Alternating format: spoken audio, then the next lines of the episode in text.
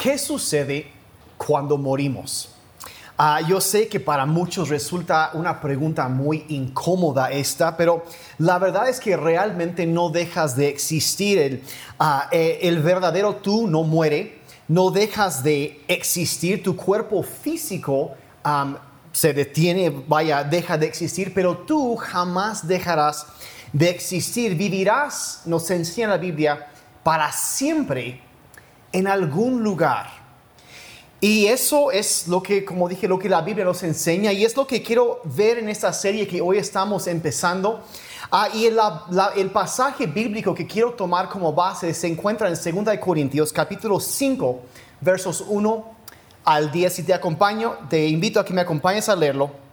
Dice así, pues sabemos que cuando se desarme esta carpa terrenal en la cual vivimos, o sea, es decir, cuando muramos y dejemos este cuerpo terrenal, tendremos una casa en el cielo.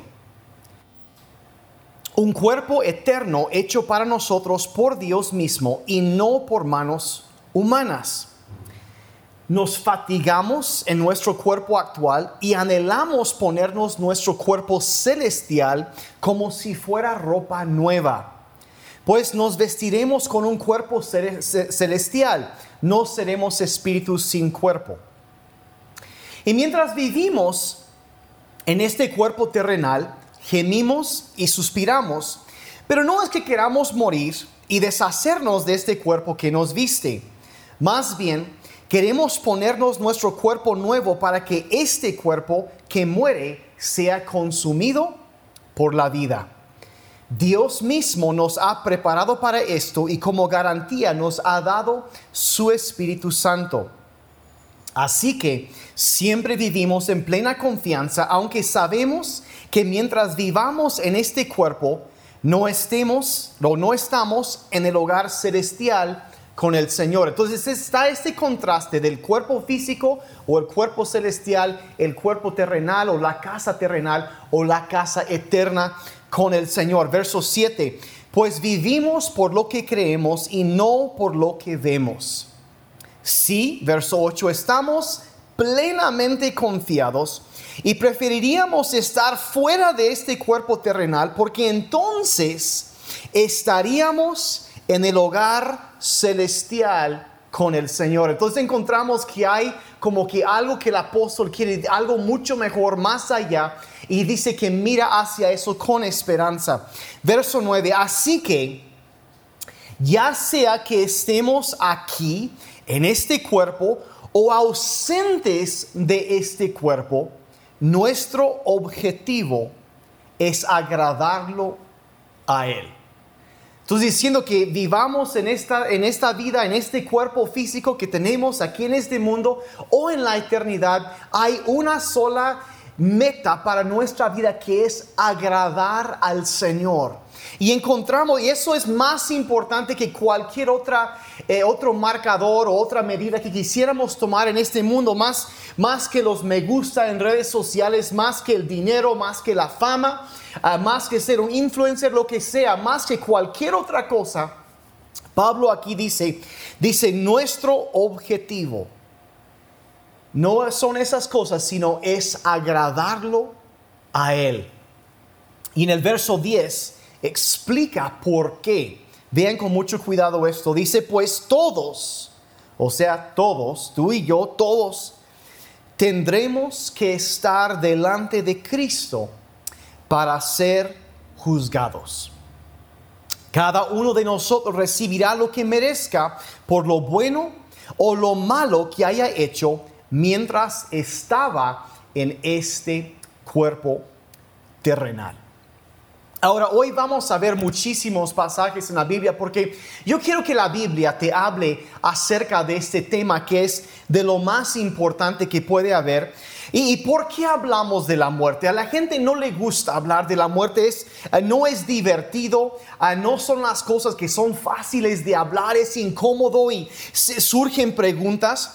Pero eh, la razón que hablo de los destinos eternos que estamos haciendo esta serie y en estas fechas que pronto ya estamos entrando en Semana Santa y, y la razón por qué hablo de esto es porque lo que crees acerca de la eternidad, determinará cómo vives hoy. Voy a repetir eso, lo que tú crees acerca de la eternidad va a determinar cómo vives hoy. Y es, muy sencillo, si tú crees simplemente que eres un accidente, el afortunado ganador de la lotería cósmica y que todo termina en la tumba y se acabó y, y no vamos a responder a nadie por nada que hayamos hecho en esta vida, Ah, entonces probablemente vas a ser un egoísta que piensa nada más en ti mismo y, y, no, no, no quieres ayudar a los demás y, y vives solo para satisfacer tus propios deseos, tus propios impulsos, ocurrencias y, y todo se trata de ti ahorita. Pero si a cambio tú crees que fuiste creado para la gloria de Dios, crees que la vida en este mundo solo es un abrir y cerrar de ojos y después nos sigue la eternidad y las cosas que hacemos en esta vida impactan en la eternidad y que algún día vamos a vivir en la eternidad en algún lugar, bueno, eso va a tener implicaciones inmediatas en tu vida, como lo tiene en mi vida va a afectar la manera en que vivimos ahorita. Entonces, lo que crees acerca de la eternidad determinará cómo vives hoy. Es extremadamente importante. Entonces, un día tu cuerpo físico dejará de existir y tu verdadero ser, o sea, tu alma, tu espíritu, seguirá viviendo para siempre. La semana entrante voy a hablar de una de las opciones donde la Biblia dice que mucha gente va ahí, que es, es el infierno, que, que, que, será un lugar real, qué sucede ahí, qué pasa por la mente de la gente ahí, quiénes irán, se la pasan tomando chelas y jugando cartas o, bueno, qué es lo que pasa en el infierno, cómo es eso. Y después, ah, en 15 días, vamos a hablar del cielo. En Domingo de Resurrección vamos a hablar del lugar al cual Cristo vino para salvarnos y llevarnos a ese lugar. Y, y, cómo es? ¿Será una reunión larga y aburrida de la iglesia? ¿O hay un montón de bebés con alas tocando arpas flotando por las nubes? O, bueno, ¿qué, qué pasará ahí? Este, ¿Tendremos un cuerpo nuevo? ¿Podremos reconocer a las personas? ¿Qué, cómo, ¿Cómo será? Bueno, de todo eso vamos a hablar en las siguientes dos semanas, pero hoy quiero poner la base absolutamente de todo. ¿Qué es lo que sucede cuando morimos? Y aquí van tres cosas que suceden inmediatamente después de la muerte. Entonces lo primero que sucede es esto, si estás anotando, número uno es que nuestro cuerpo físico muere.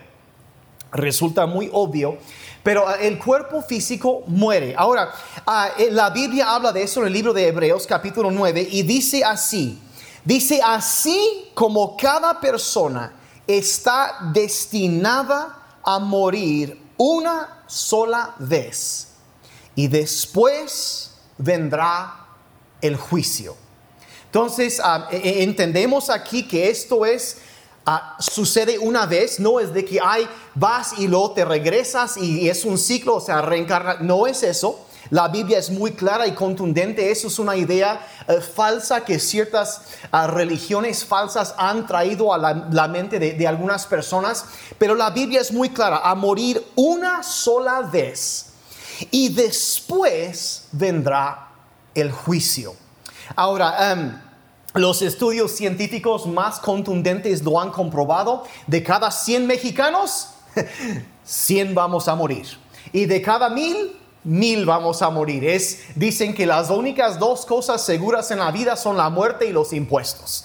Ah, es seguro, es totalmente seguro. En algún momento todos vamos a morir, vamos a fallecer y, todos esperamos que no sean las mandíbulas de un tiburón, ¿verdad? Porque yo me acuerdo cuando era pequeño y vi la película del tiburón y me arruinaron las vacaciones. Bueno, varias, yo no sé si te haya pasado algo así, pero, pero si es de consuelo, ah, quiero que sepas que es mucho más probable que alguien muera de un corcho, de una botella de champaña disparada a la cabeza a que mueran en las mandíbulas de un tiburón. Es más probable, e incluso es más probable que estés sentado en la taza en el baño viendo Instagram y como que te vas de lado, golpear la cabeza y quedó, que morir en la boca de un tiburón. Así que si eso es tu temor, no te preocupes probablemente no va a suceder. Así que eso es, pero, pero hay, muchas cosas que, podrían pasar, pero ah, realmente, y no, sé si eso te sirve de consuelo, probablemente no sirve de mucho consuelo, pero tarde o temprano al polvo volverás, dice la Biblia, y después vendrá el juicio. Así como a cada persona está destinada a morir una sola vez y después vendrá el juicio. Sigue el verso 28. Así también Cristo fue ofrecido una sola vez y para siempre, a fin de quitar los pecados de muchas personas. Y Cristo vendrá otra vez no para ocuparse de nuestros pecados, sino para traer salvación a todos los que esperan con anhelo su venida. Entonces, primero, el cuerpo físico muere. Y luego la segunda cosa que sucede, si estás anotando, es que nuestro alma se separa de nuestro cuerpo físico, se desprende. El cuerpo físico se queda atrás, pero el alma sigue vivo. Los recuerdos, la conciencia, el ser, la existencia de la persona sigue vivo. Mateo 10, 28 Jesús estaba explicando esta verdad y dijo lo siguiente, no teman a los que pueden matar el cuerpo, pero no pueden tocar el alma. Solo teman a Dios, que es el único que puede destruir alma y cuerpo en el infierno. Entonces el cuerpo físico deja de existir, pero el alma sigue viviendo. Entonces eh, Jesús en otra situación también una vez murió un amigo suyo llamado Lázaro y una de sus hermanas en luto le preguntó, Señor, ¿por qué no viniste? Y es que él no hubiera muerto. Y Jesús le respondió lo siguiente en Juan 11:25, dijo, yo soy la resurrección y la vida. El que cree en mí vivirá aún después de haber muerto. Entonces está hablando de la muerte física, pero que el alma en él sigue vivo. Entonces, ¿qué es lo que le sucede al alma de un cristiano inmediatamente después de la muerte? Pues se nos da todavía otra pista en otra conversación que Jesús sostuvo en un momento. A lo mejor te acordarás de esta escena con un criminal arrepentido. Jesús había sido crucificado, estaba en la cruz y a su lado, a ambos lados, había dos hombres criminales empedernidos, hombres endurecidos que realmente sí merecían morir por lo que habían hecho, pero él era, Jesús era inocente, pero uno de estos se voltea con Cristo y le dice lo siguiente en Lucas 23, 42. Dice, luego dijo, Jesús, acuérdate de mí cuando vengas en tu reino. Esto es un hombre que estaba arrepentido por sus pecados, el otro era grosero que seguía maldiciendo a Dios, y, pero este hombre apeló a Jesucristo no a, que pudiera hacer restitución, sabía que la, el final venía, que no había mucho más que él podía hacer, pero únicamente por la gracia de Jesucristo, por el perdón de ese, a este hombre no le quedaba ninguna obra que él podía hacer para ganarse la salvación. Y aún así se voltea a Cristo en la esperanza de la bondad, del amor de Dios a través de Jesucristo y dice, acuérdate de mí cuando vengas en tu reino. Y Jesús en verso 43 respondió, te aseguro que hoy estarás conmigo en el paraíso. hoy estarás conmigo. ¿Qué nos enseña la Biblia? Dice que cualquiera que invoca, invoque el nombre del Señor, será salvo. Y eso fue lo que hizo este hombre. Reconoció que necesitaba un Salvador y, pidió misericordia de Jesucristo. Y Jesús responde, hoy estarás conmigo en el paraíso. Hoy. Ahora el paraíso, bueno, ¿qué significa eso?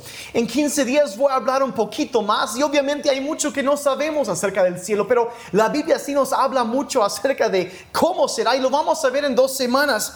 Pero, pero por el momento quiero llevarte un pasaje donde Pablo habló de lo que esperaba en la eternidad. En Filipenses 1, versos 20 al 24, Pablo dijo lo siguiente, hablando de esto que Jesús llamó el paraíso. Dice Pablo, mi gran deseo y esperanza es que no haga nada que me avergüence, sino que con toda libertad, ya sea que viva o muera, le den gloria a Cristo por medio de mí, ahora como siempre. Porque para mí el vivir es Cristo y el morir, fíjate, es ganancia. Para un creyente hay algo mejor, es una ganancia cuando cruzan ese umbral y entran en la eternidad. Dice, pero si el seguir viviendo en este mundo significa para mí que haré un buen trabajo, o sea que yo puedo seguir haciendo algo bueno en esta vida, entonces no sé qué elegir, dice. Realmente me es difícil elegir cualquiera de las dos posibilidades. Está diciendo, sabes que me espera algo maravilloso, pero sé que si me quedo aquí en esta vida, entonces puedo seguir haciendo bien y tocando más personas. Y dice así, dice, deseo morir y estar con Cristo, que es muchísimo mejor. Fíjate, no es mucho, es muchísimo mejor. Pero por el bien de ustedes es aún conveniente que me quede en este mundo. Entonces, ¿qué nos enseña Pablo? Que hay algo, y es vislumbre aquí nada más, pero que es muchísimo mejor estar en la presencia del Señor. Y si tú quizá tienes un ser amado que ha fallecido en el Señor, que pusieron su fe en Jesucristo y te preguntas cómo estarán ellos en este momento, debes saber con toda seguridad que esto que Pablo menciona aquí, que es muchísimo mejor, es lo que ellos están experimentando si es que confiaron en Jesucristo. Es algo muchísimo mejor que lo que hayan podido experimentar en esta vida. Muchísimo mejor. Entonces, ¿qué sucede un momento después de la muerte? Ah, primero, el cuerpo físico muere, luego el alma se, se despega, se desprende, se separa del cuerpo. Y la tercera cosa que sucede es esto, número tres, que todos enfrentaremos el juicio. Todos enfrentaremos el juicio. Y el apóstol Pedro habló de esta verdad, lo expresó, lo expresó de esta manera en 1 de Pedro 1:17. Dice, "Recuerden que el Padre celestial a quien ustedes oran no tiene favoritos. Él los juzgará o los recompensará según lo que hagan. Otra versión dice, no hay parcialidad. Es un juez totalmente imparcial. No es de que alguien va a llevar le van a llegar ahí, le van a pasar una lanita al juez para que le tenga. No, no, no. No, dice, él no tiene favoritos, no hay favoritismo, es totalmente imparcial. Él dice, los juzgará o los recompensará según lo que hagan. Así que él está ya sacando la, la, acuérdate que lo que tú crees acerca de la eternidad va a afectar cómo vives hoy. Y entonces Él dice, los va a juzgar o recompensar según lo que hagamos en esta vida. Así que dice, tienen que vivir con un reverente temor de Él durante su estadía aquí como residentes temporales. Esta vida es algo temporal, pero entonces es algo permanente. Y debemos vivir con esa realidad. Este mundo no es nuestro hogar. Es un, dice la Biblia, un abrir y cerrar de los ojos. Es un suspiro. Es ah, como eh, una flor que crece un día y al día siguiente ya se secó. Así es nuestra vida. Somos residentes temporales. Vamos de paso en este mundo. Y esta vida solo es un abrir y cerrar. Es un instante y después sigue la eternidad. Y al final de esta vida seremos o juzgados o seremos recompensados.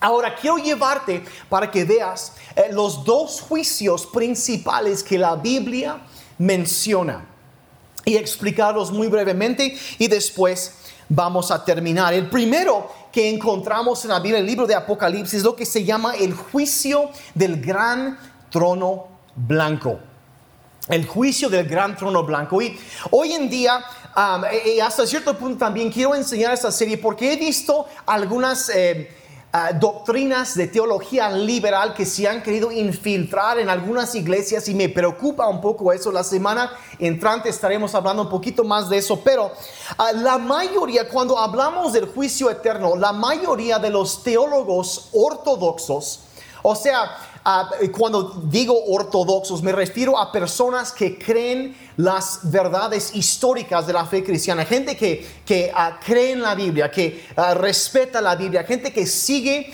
la doctrina clásica uh, de la fe cristiana y los eruditos bíblicos, la gente que sigue esto, creen que mayormente casi todos creen que el juicio del gran trono blanco se aplica para personas que no son creyentes. Ahorita entenderá por qué ah, creemos esto. Entonces, el pasaje es Apocalipsis 20, versos 11, 12 y el 15 también, que lo resume. Verso 11 ah, dice así, dice, y vi un gran trono blanco. Esa es la visión del apóstol Juan viendo el cielo. Dice, vi un gran trono blanco sobre el que alguien estaba sentado y al verlo la tierra y el cielo salieron huyendo sin dejar rastro alguno. Está hablando de una escena de terror delante del trono de Dios. Verso 12, y vi a los muertos, grandes y pequeños, de pie delante del trono, y se abrieron entonces los libros. Y se abrió también el libro de la vida y los muertos fueron juzgados de acuerdo con lo que estaba escrito en los libros, según sus obras.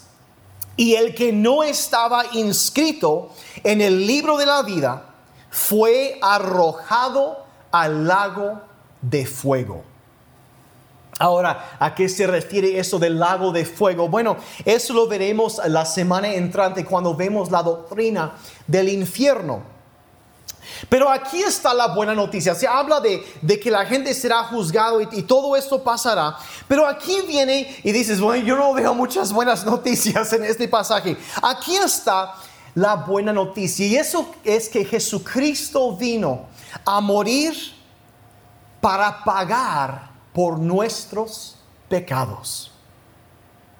Y a cada persona que llegue a ese punto, como ese criminal en la cruz que mencioné hace unos momentos, ah, sin poder hacer nada más que eso, sino solamente reconociendo que no lo merece, reconociendo que en sí no tiene ninguna esperanza, pero que se arroja a los pies del Señor Jesucristo y, pide su misericordia y reconoce que Él es el Señor, clamando por su gracia y su misericordia, cada persona que haga eso será salva, como ese hombre lo fue. No por obras, sino por la gracia y la misericordia de nuestro Señor Jesucristo. Y la Biblia nos enseña que en ese momento cuando uno aclama a Jesucristo por salvación, por perdón, que su nombre es escrito en este libro que menciona este pasaje, el libro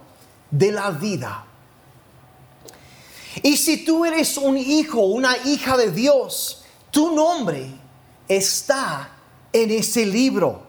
Ese es el primer juicio. Entonces la pregunta que yo tengo que hacer es, ¿has clamado a Cristo?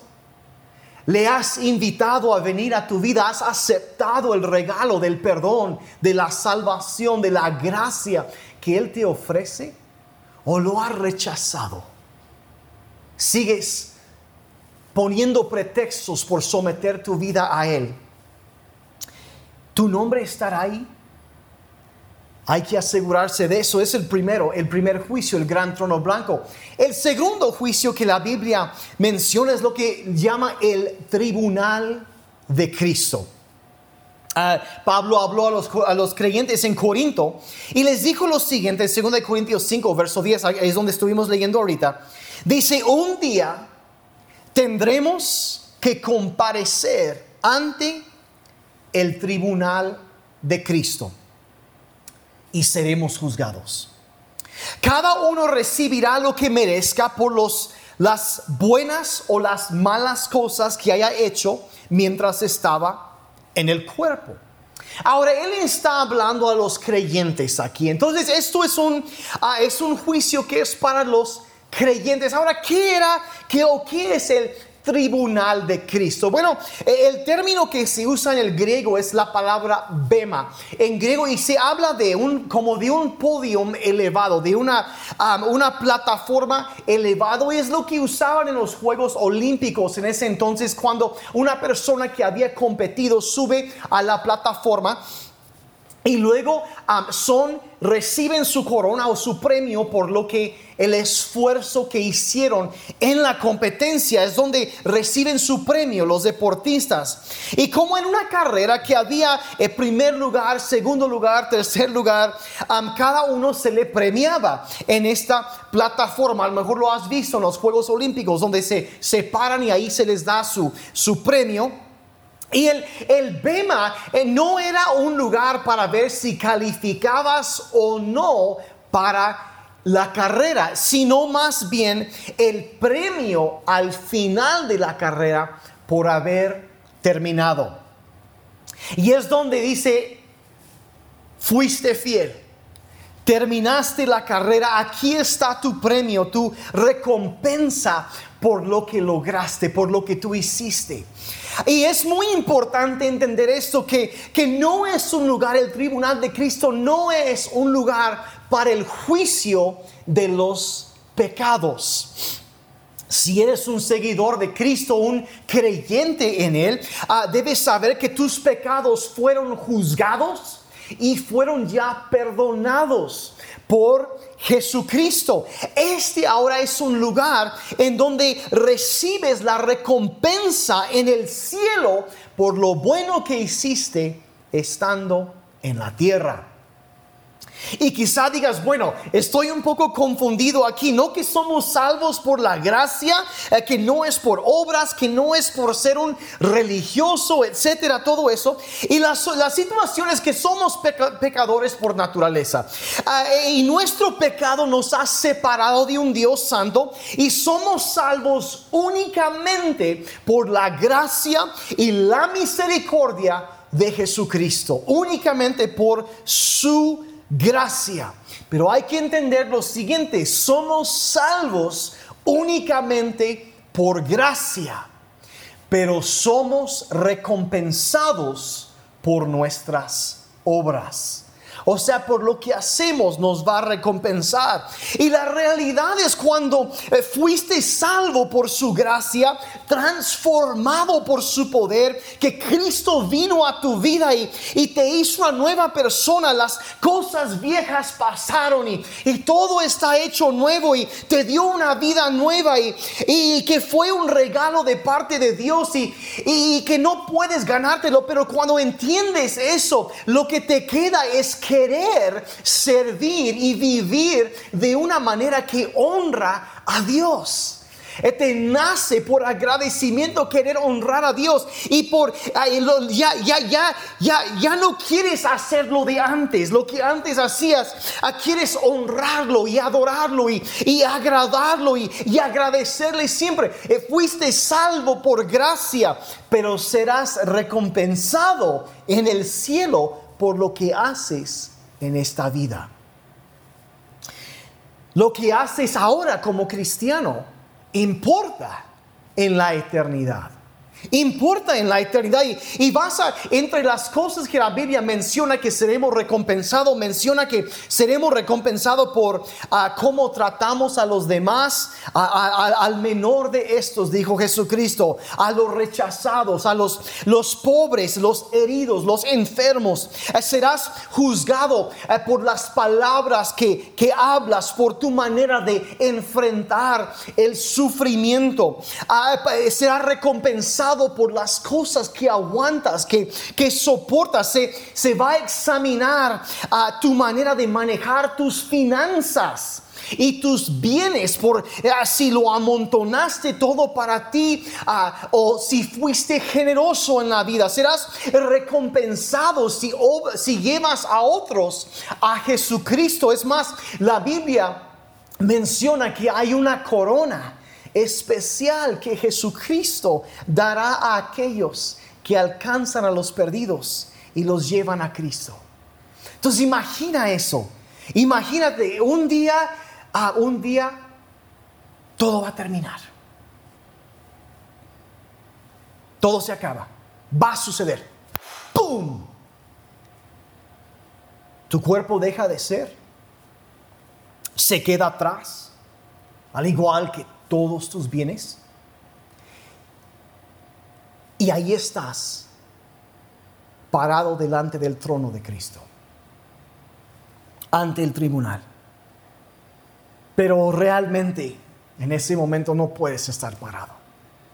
Te caes de rodillas y Él sonríe. Toma quizá una corona que hayas ganado y se acercará la pone sobre tu cabeza y te dice, bien hecho, buen siervo y fiel. Cuando serviste a los niños dando clases, hiciste una diferencia eterna en sus vidas. Cuando llevabas un grupo conexión, tocaste la vida, levantaste, animaste a esas personas. Hiciste una diferencia eterna. Ni siquiera te dabas cuenta, pero hay muchos aquí por lo que tú hiciste hace tanto tiempo. Y pensabas que nadie más lo veía y a lo mejor estabas encerrado a solas y estabas haciendo algo que nadie más veía. Lo hiciste por tanto tiempo. Y fuiste luz en tu trabajo. Los demás se burlaban de ti Quizá tus parientes se reían de ti, pero fuiste fiel.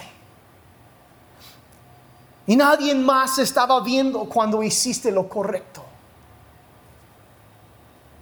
Pudiste haber hecho lo fácil, pero decidiste hacer lo correcto. Y Jesús te mira, te va a mirar y te va a decir, sabes que yo sí lo vi. Pensabas que nadie más estaba viendo, pero yo estaba viendo. No tenías mucho, pero diste lo que tenías.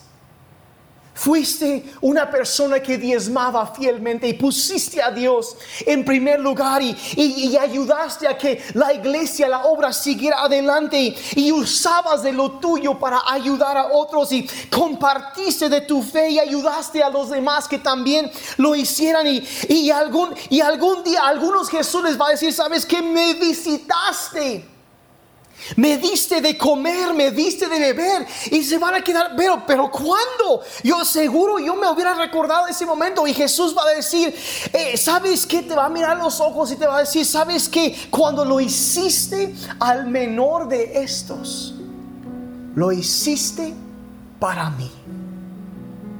Lo hiciste para mí. A mí lo hiciste.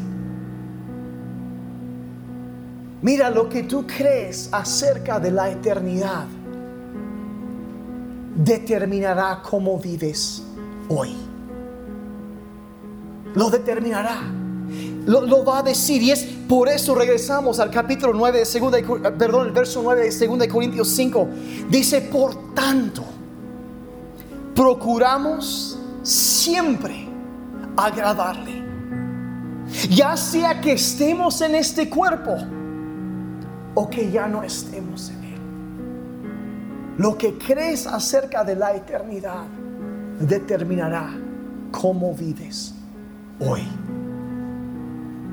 Y Padre Celestial, en este momento te pedimos que nos ayudes, Señor, a mudar el enfoque de nuestras vidas. Señor, por el poder de tu palabra y de tu Espíritu Santo.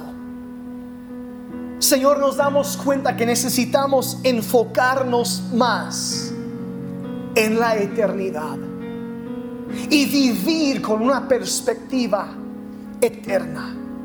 Y Señor, te pedimos que nos ayudes a vivir con esa perspectiva eterna, a no enfocarnos únicamente en cosas temporales, sino en la eternidad. Señor, rompe el poder de lo temporal en nuestras vidas y permítenos, Señor, vivir a la luz del premio que nos espera en tu presencia. Padre, que el enfoque de nuestra vida no sea lo terrenal, sino aquello que produce un impacto en la eternidad, aquello que te agrada a ti y ayúdanos a centrarnos en ti y en el premio que tú nos darás en aquel día.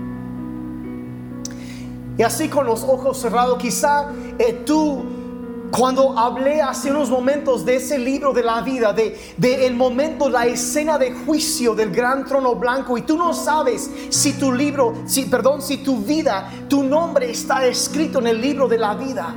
Quizá nunca te has acercado a Jesucristo como ese hombre hizo ese día pidiendo, Señor, yo necesito que me salves.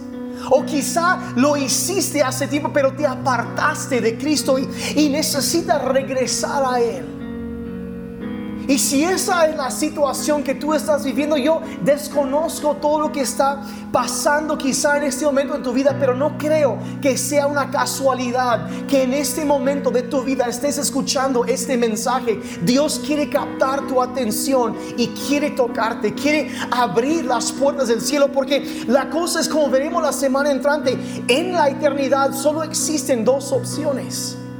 Y aquellos que aceptamos a Cristo, que estaremos en el paraíso con Él, pero están también aquellos que rechazan a Jesucristo, que irán a otro lugar al infierno, el lago de fuego. Y, y, Dios no desea eso para nadie. La Biblia es muy clara en cuanto a eso, sino que Él da, tiene misericordia para aquellos y da tiempo para que se arrepientan. Y yo creo que Dios en este momento está extendiéndose para hablar, para tocar tu vida, tu corazón. Y que tú puedas tener la, eh, la, plena seguridad, como Pablo mencionaba, es muchísimo mejor lo que me espera. Que puedas tener esa misma seguridad para la eternidad. Y si eso es lo que tú deseas en este momento, ahí en, en tu lugar, ahora díselo en voz alta, dile, Padre Celestial, toma mi vida. Soy un pecador y necesito un Salvador. Jesús, acuérdate de mí. Sálvame. Creo que tú eres suficiente. Moriste por mí para que yo pudiera vivir para ti. Lléname con tu Espíritu Santo. Mi vida te pertenece. Gracias por vida nueva. Puedes tener la mía. En el nombre de Jesús. Amén y amén y amén. Y si tú oraste eso por primera vez, yo quiero darte la bienvenida a la familia de Dios. Y agradecerte por responder a la gracia de Jesucristo. Acabas de empezar una vida nueva. Las cosas viejas pasaron y de aquí en adelante todo es nuevo. Y hay una esperanza segura que tenemos para toda la eternidad. Gracias por tu tiempo y tu atención. Que Dios te bendiga.